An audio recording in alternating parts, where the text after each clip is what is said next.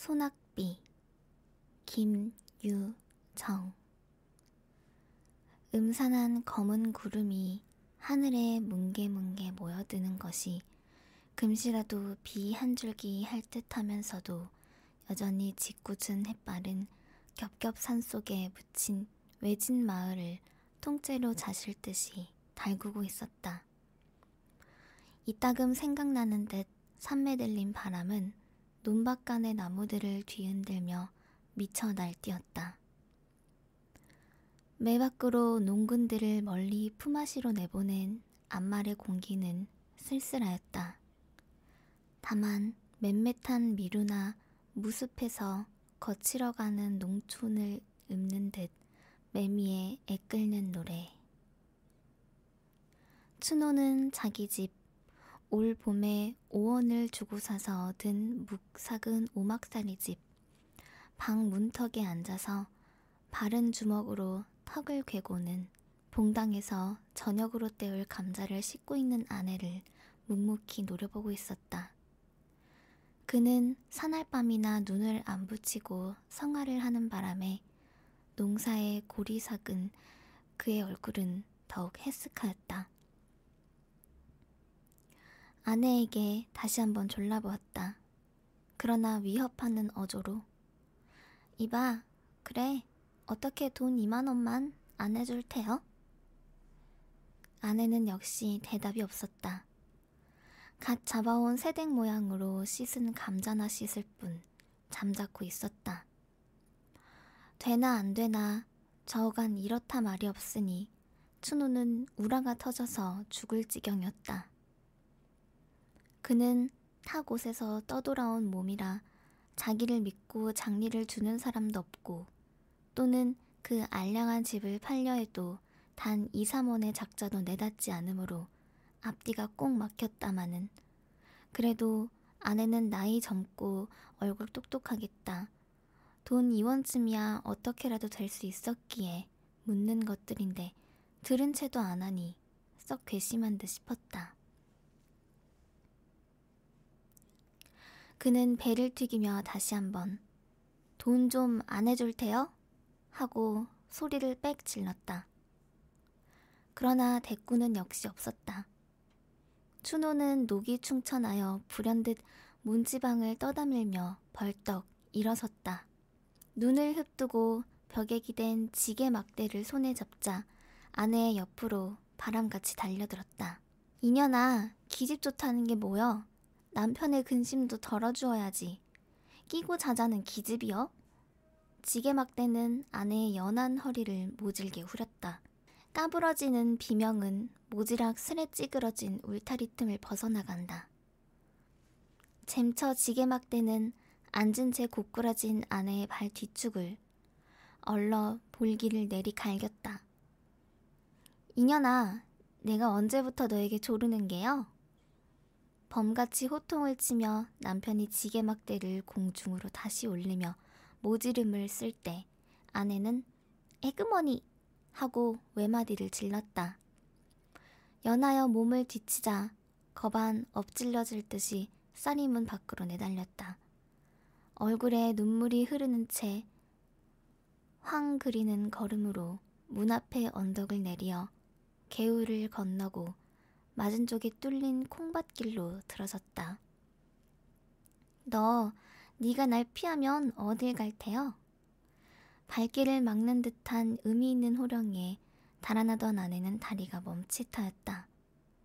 그는 고개를 돌리어 쌀이 문 안에 아직도 지게 막대를 들고 섰는 남편을 바라보았다. 어른에게 죄진 어린애같이 입만 종깃종깃하다. 남편이 뛰어나올까 겁이 나서 겨우 입을 열었다. 새돌 엄마 집에 좀 다녀올게요. 쭈뼛쭈뼛 변명을 하고는 가던 길을 다시 힝하게 내걸었다. 아내라고 요새 이 돈이 이원이 급시로 필요하니 모르는 바도 아니었다. 그의 자격으로나 노동으로나 돈 이원이란 감히 땅띵도 못해볼 형편이었다. 버리래야 하잘 것 없는 것. 아침에 일어나기가 무섭게 남에게 뒤질까 영산이 올라 산으로 빼는 것이다. 조그만 종댕이를 허리에 달고 거한 산중에 드문드문 박혀있는 도라지, 더덕을 찾아가는 길이었다. 깊은 산속으로 우중충한 돌 틈바기로 잔약한 몸으로 맨발의 집신짝을 끌며 강파른 산등을 타고 돌려면 젖먹던 힘까지 녹아내리는 듯 진땀이 머리로 발끝까지 쭉 흘러내린다. 아랫도리를 단 외겹으로 두른 낡은 치맛자락은 다리로 허리로 척척 엉기어 걸음을 방해하였다. 땀에 부른 종아리는 거친 숲에 긁혀매어 그 쓰라림이 말이 아니었다. 게다가 무거운 흙내는 몸이 탁탁 막히도록 가슴을 찌른다. 그러나 삶의 발버둥치는 순진한 그의 머리는 아무 불평도 일지 않았다. 가뭄의 콩나기로 어쩌다 도라지 순이라도 어지러운 숲속에 하나 돌 뾰족이 뻗어오른 것을 보면 그는 그래도 기쁨에 넘치는 미소를 띄었다.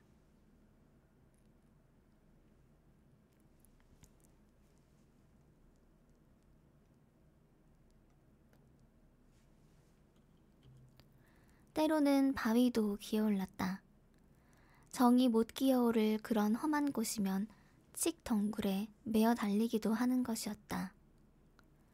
떼국의 전 무명적삼은 벗어서 허리춤에다 꾹 찌르고는 호랑이 숲이라 이름난 강원도 산골에 매어 달려 길을 쓰고 허비적거린다. 굴바람은 지날 적마다 알몸을 두른 치맛자락을 공중으로 날린다. 그제마다 검붉은 볼기짝을 사양 없이 내보이는 칡 덩굴이 그를 본다면 배를 움켜쥐어도 다 못 볼 것이다마는 다행히 그윽한 산골이라 그 꼴을 비웃는 놈은 뻐꾸기뿐이었다.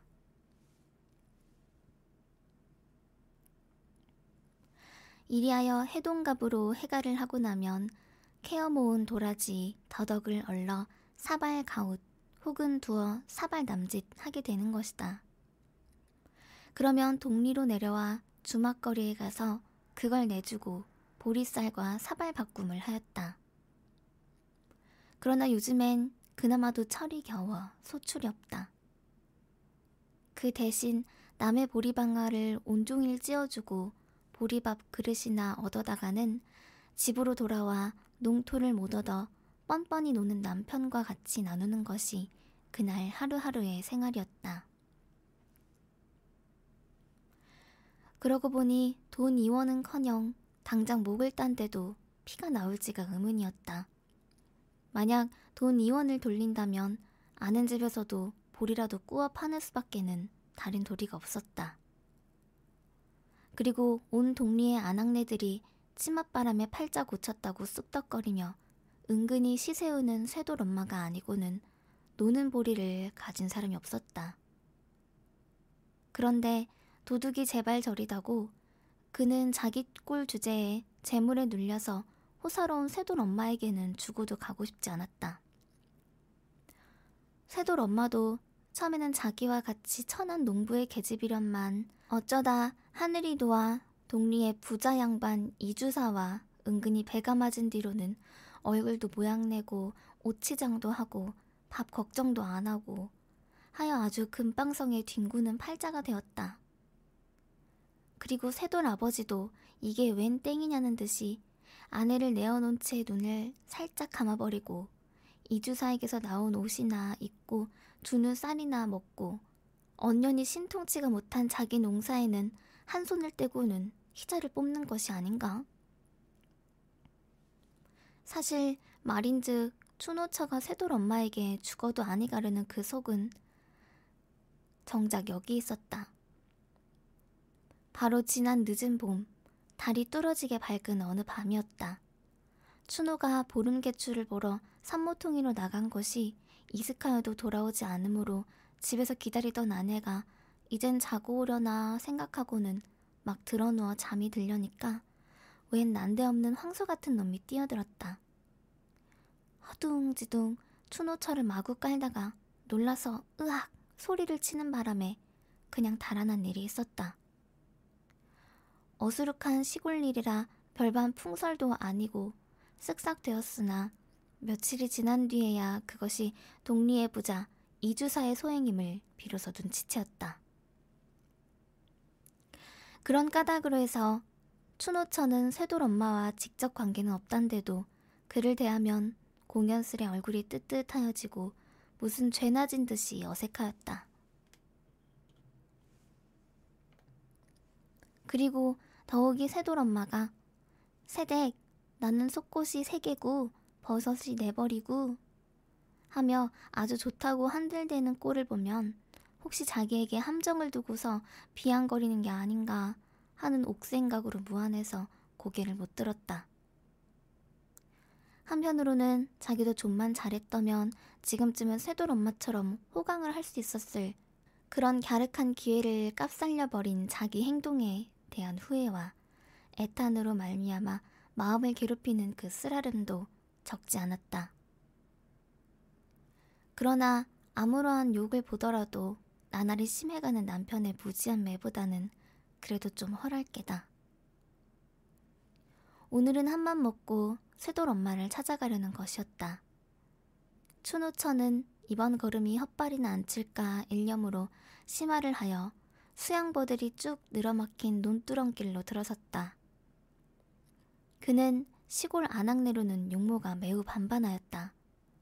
좀 여민 듯한 몸매는 호리호리한 것이 소위 동리의 문자로 왜입게나 하염직한 얼굴이 되었을 때 추레한 의복이며 퀴퀴한 냄새는 거지를 볼지른다. 그는 왼손 바른손으로 격금내기로 치맛귀를 여며 속살이 삐질까 조심조심 걸었다. 감사 나온 구름송이가 하늘 심폭을 휘덮고는 차츰차츰 지면으로 쳐져내리더니 그의 산봉우리에 엉기어 살풍경이 되고 만다. 먼 데서 개 짖는 소리가 앞 뒷산을 한적하게 울린다. 빗방울은 하나 둘 떨어지기 시작하더니 차차 굵어지며 무더기로 퍼부어 내린다. 추노천은 길가에 늘어진 밤나무 밑으로 뛰어들어가 비를 거니며 쇠돌 엄마 집을 멀리 바라보았다. 북쪽 상기 높직한 울타리로 뺑 돌려 두르고 앉았는 오목하고 맵시 있는 집이 그 집이었다. 그런데 쌀이 문이 꼭 닫힌 걸 보면 아마 쇠돌 엄마가 농군청에 저녁 제놀이를 나르러 가서 아직 돌아오지 않은 모양이었다. 그는 쇠돌 엄마 오기를 지켜보며 우두커니 서서 기다리고 있었다. 나뭇잎에서 빗방울은 뚝뚝 떨어지며 그의 뺨을 흘려 젖가슴으로 스며든다. 바람은 지날 적마다 냉기와 함께 굵은 빗발을 몸에 들이친다. 비에 쪼르륵 젖은 치마가 몸에 찰싹 휘감기어 허리로, 궁둥이로, 다리로, 살의 윤곽이 그대로 비쳐 올랐다.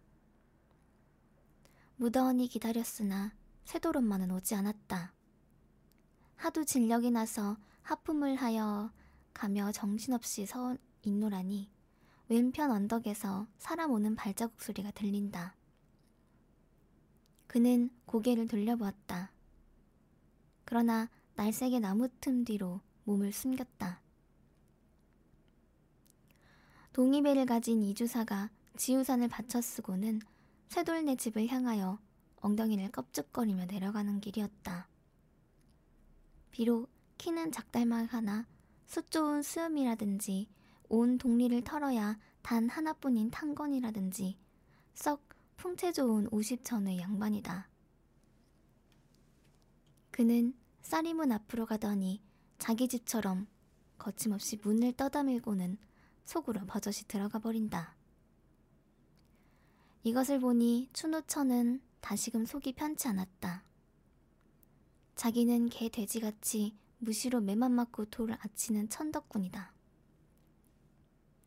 안팎으로 기염을 받으며 간들대는 쇠돌엄마와 사람 된 치수가 두드러지게 다름을 그는 알 수가 있었다. 새돌 엄마의 호강을 너무나 부럽게 우러러보는 반동으로 자기도 잘만 했더라면 하는 턱없는 희망과 후회가 전부 다 몇 갑절 쓰린 맛으로 그의 가슴을 찌푸트렸다. 쇠돌네 집을 하염없이 건너다 보다가 어느덧 저도 모르게 긴 한숨이 굴러내린다. 언덕에서 쓸려내리는 사태물이 발등까지 개흙으로 덮으며 소리쳐 흐른다. 빗물에 푹 젖은 몸뚱어리는 점점 떨리기 시작한다. 그는 가볍게 몸서리를 쳤다. 그리고 당황한 시선으로 사방을 경계하여 보았다. 아무도 보이지는 않았다. 다시 시선을 돌리어 그 집을 쏘아보며 속으로 궁리하여 보았다. 아내는 확실히 이주사 뿐일 게다. 그때까지 걸렸던 쌀이문이라든지 또는 울타리에 넣은 빨래를 여태 안 걷어들인 것을 보면 어떠한 맹세를 두고서라도 분명 이 주사 이외의 다른 사람은 하나도 없을 것이다. 그는 마음 놓고 비를 맞아가며 그 집으로 달려들었다. 봉당으로 선뜻 뛰어오르며 새돌엄마 기슈? 하고 인기를 내보았다. 물론 당자의 대답은 없었다. 그 대신 그 음성이 나자 안방에서 이주사가 번개같이 머리를 내밀었다. 자기 딴엔 꿈밖이라는 듯 두리번 두리번 하더니 옷 위로 벌거진 추노처의 젖가슴, 아랫배, 넓적다리, 발등까지 슬쩍 음충이 훑어보고는 거나한 낯으로 빙그레한다. 그리고 자기도 봉당으로 주춤주춤 나오며 새도롬마 말인가? 왜 지금 막 나갔지? 곧 온댔으니 안방에 좀 들어가 기다렸으면 하고 매우 일이 딱한 듯이 어름어름한다. 이 비에 어딜 갔대유? 지금 요 밖에 좀 나갔지. 그러나 곧 올걸. 있는 줄 알고 왔는디. 추노천은 이렇게 혼잣말로 낙심하며 섭섭한 낯으로 머뭇머뭇하다가 그냥 돌아갈 듯이 봉당 아래로 내려섰다. 이주사를 쳐다보며 물차는 제비같이 산더러지게 그럼 요 다음에 오겠어요. 안녕히 계시유. 하고 작별의 인사를 올린다. 지금 곧 온댔는데 좀 기다리지. 다음에 또 오지요. 아닐세 좀 기다리게. 여보게 여보게 이봐. 춘호청을 간다는 바람에 이주사는 체면도 모르고 기가 올랐다. 허둥거리며 재간껏 만류하였으나 암만 해도 안 될 듯 싶다. 추노처가 여기에 찾아온 것도 큰 기적이려니와 뇌성병력의 구석진 곳이었다. 이렇게 솔깃한 기회는 두 번 다시 못 볼 것이다. 그는 눈이 뒤집혀 입에 물었던 장죽을 쑥 뽑아 방 안으론 치뜨리곤 계집의 허리를 뒤로 다짜고짜 끌어안아서 봉당 위로 끌어올렸다. 계집은 몹시 놀라며 왜 이러서유? 이거 놓으세요. 하고 몸을 뿌리치려고 앙탈을 한다. 아니 잠깐만. 이주사는 그래도 놓지 않으며 허겁스러운 눈빛으로 계집을 달랜다. 흘러내리는 고이춤을 왼손으로 연신 치우며 바른 팔로는 계집을 잔뜩 움켜잡고 엄두를 못 내어 짤짤매다가 간신히 방 안으로 끙끙 몰아넣었다. 안으로 문고리는 재빠르게 채이었다. 밖에서는 모진 빗방울이 배춧잎에 부딪히는 소리, 바람에 나무 떠는 소리가 요란하다. 가끔 양철통을 내려 굴리는 듯 거푸진 천둥 소리가 방구레를 울리며 날은 점점 침침하였다. 얼마쯤 지난 뒤였다. 이만하면 길이 들었으려니 안심하고 이주사는 날숨을 후 하고 돌린다. 실없이 고마운 비 때문에 바락도 못 치고 앙살도 못 피우고 무릎 앞에 고분고분 늘어져 있는 계집을 대견히 바라보며 빙긋이 얼러보았다. 계집은 온몸에 진땀이 쭉 흐르는 것이 꽤 더운 모양이다. 벽에 걸린 쇠돌엄마의 적삼을 꺼내어 계집의 몸을 말쑥하게 홀닦기 시작한다. 발끝서부터 얼굴까지. 너 열아홉이라지? 하고 이주사는 취한 얼굴로 얼근히 물어보았다. 니에 하고 매떨어진 대답. 계집은 이주사 손에 눌리어 일어나지도 못하고 죽은 듯이 가만히 누워있다. 이주사는 계집의 몸뚱이를 다 씻기고 나서 한숨을 내뽑으며 담배 한 대를 턱 피워 물었다. 그래, 요새도 서방에게 주리경을 치느냐? 하고 묻다가 아무 대답도 없으니까. 원, 그래서야 어떻게 산단 말이냐? 하루 이틀도 아니고 사람의 일이란 알 수 있는 거냐? 그러다 혹시 맞아 죽으면 정장 하나 해볼 건 없는 거야. 허니, 네 명이 아까우면 덮어놓고 민정을 가르는 게 낫겠지. 하고 계집의 신변을 위하여 염려를 맞이 않다가 번뜩 한 가지 궁금한 것이 있었다. 너 참 아이 낳다가 죽었다더구나? 네. 어디 난 듯이나 싶으냐? 계집은 얼굴이 홍당무가 되어지며 아무 말 못하고 고개를 내면하였다.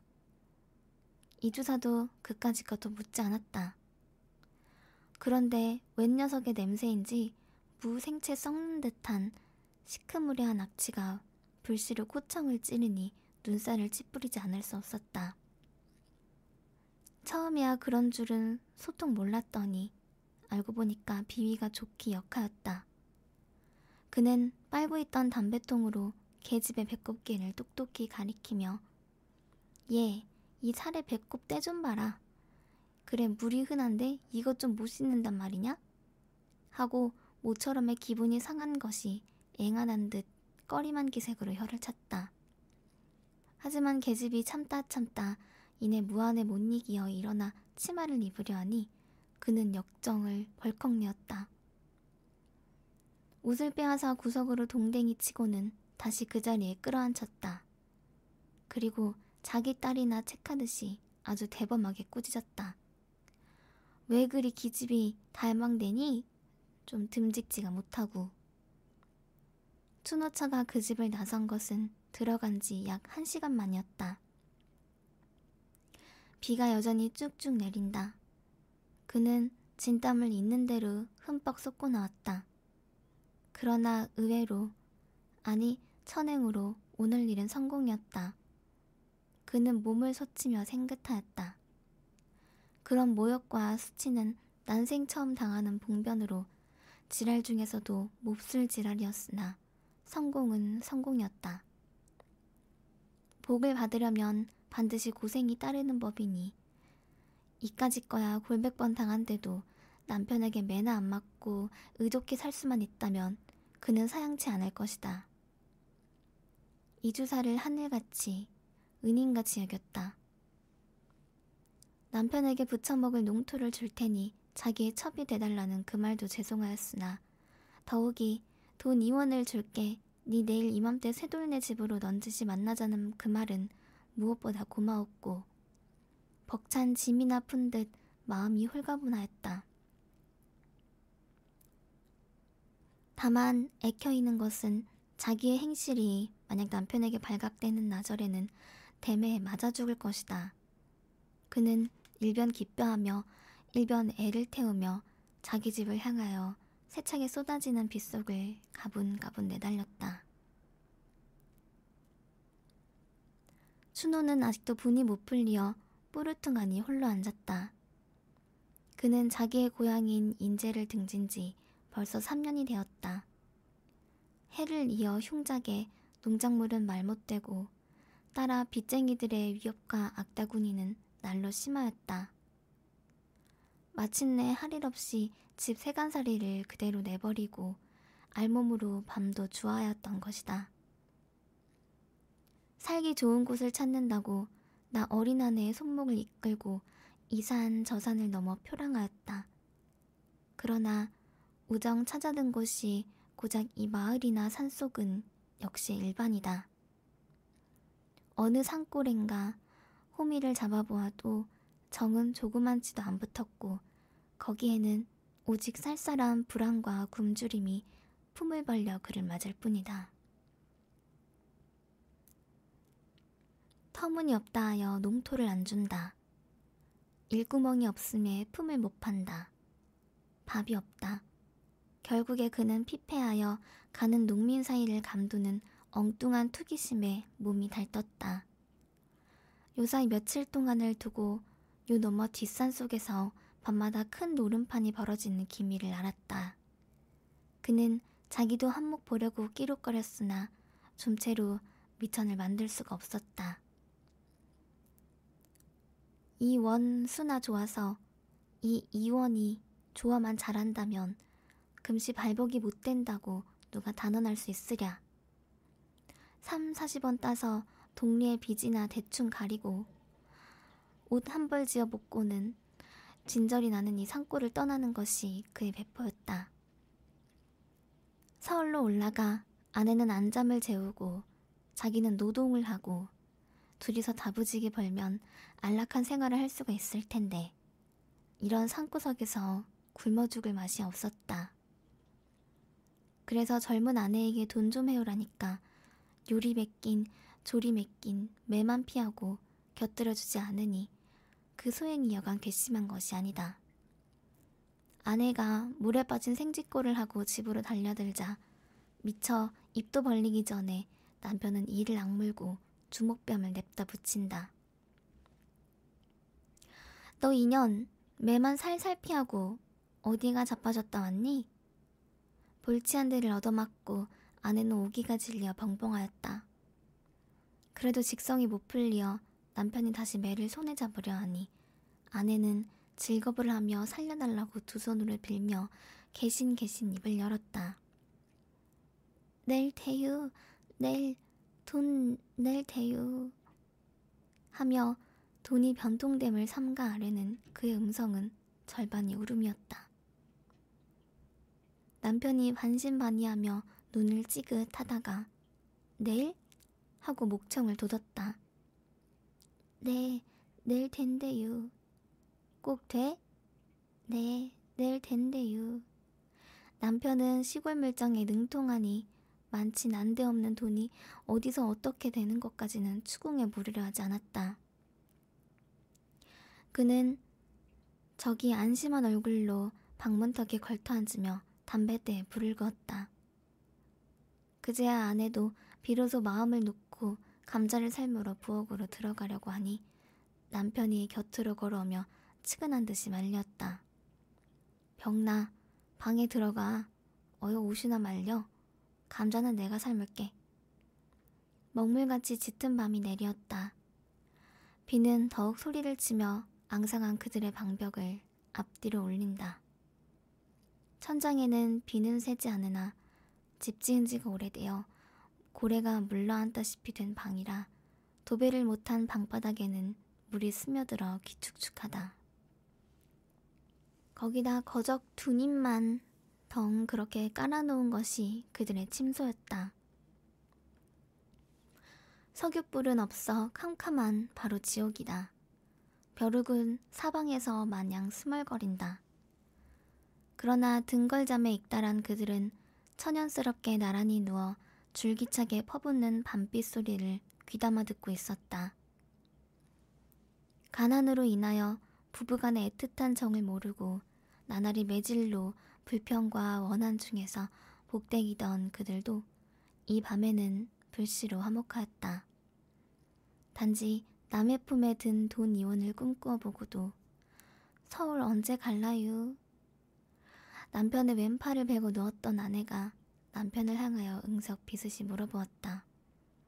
그는 남편에게 서울의 화려한 거리며 후한 인심에 대하여 여러 번 들은 바 있어 일상 안타까운 마음으로 몽상은 하여 보았으나 실지 구경은 못하였다.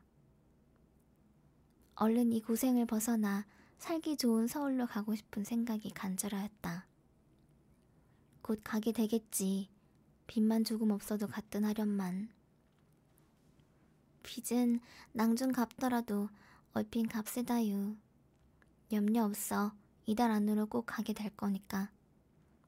남편은 썩 회의 승낙하였다.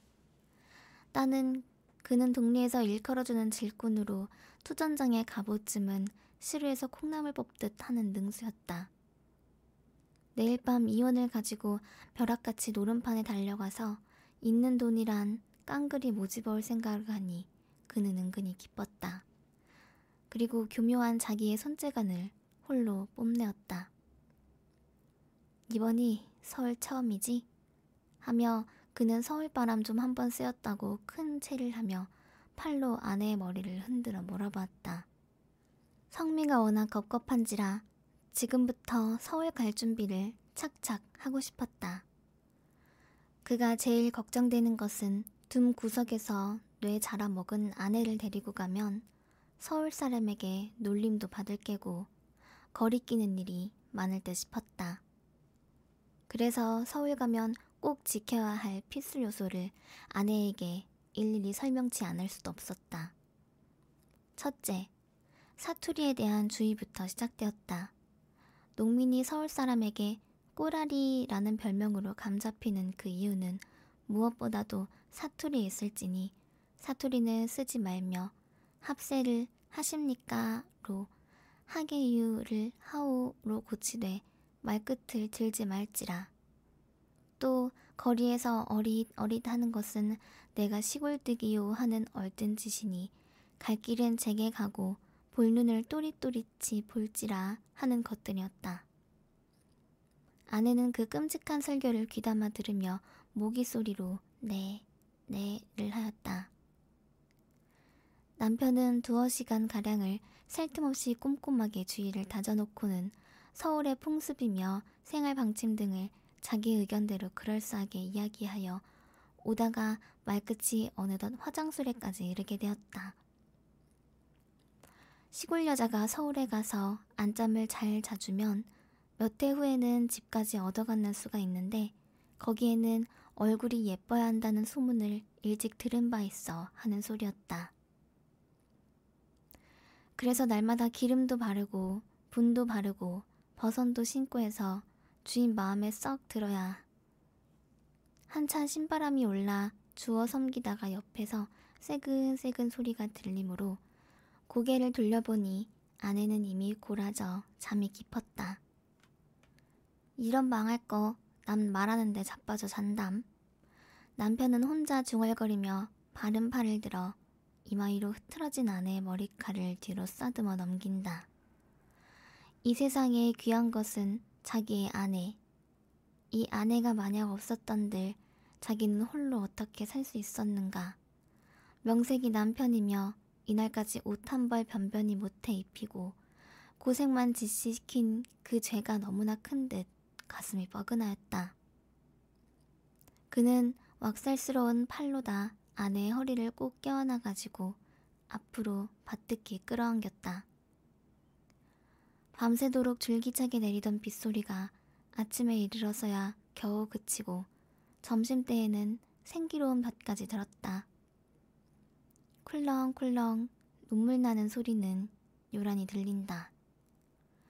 시내에서 고기 잡는 아이들의 고함이며 농부들의 희희낙낙한 매나리도 기운차게 들린다. 비는 춘우의 근심도 씻어간 듯 오늘은 그에게도 즐거운 빛이 보였다. 저녁 제누리 때 되었을걸? 얼른 빚고 가봐. 그는 갈증이 나서 아내를 대고 재촉하였다. 아직 멀었어요. 먼게 뭐냐, 늦었어. 뭘? 아내는 남편의 말대로 벌써부터 머리를 빗고 앉았으나 원체 달포나 아니 가리어 엉큰 머리가 시간이 꽤 걸렸다. 그는 호랑이 같은 남편과 오랜만에 정다운 정을 바꾸어 보니 근래에 볼 수 없는 희색이 얼굴에 떠돌았다. 어느 때에는 맥적게 생글생글 웃어도 보았다.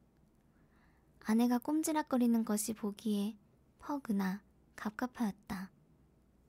남편은 아내 손에서 얼레빗을 쑥 뽑아들고는 시원스레 쭉쭉 내려 빗긴다. 다 빗긴 뒤 옆에 놓은 밥사발의 물을 손바닥에 연신 칠해가며 머리에다 번지르르하게 발라놓았다.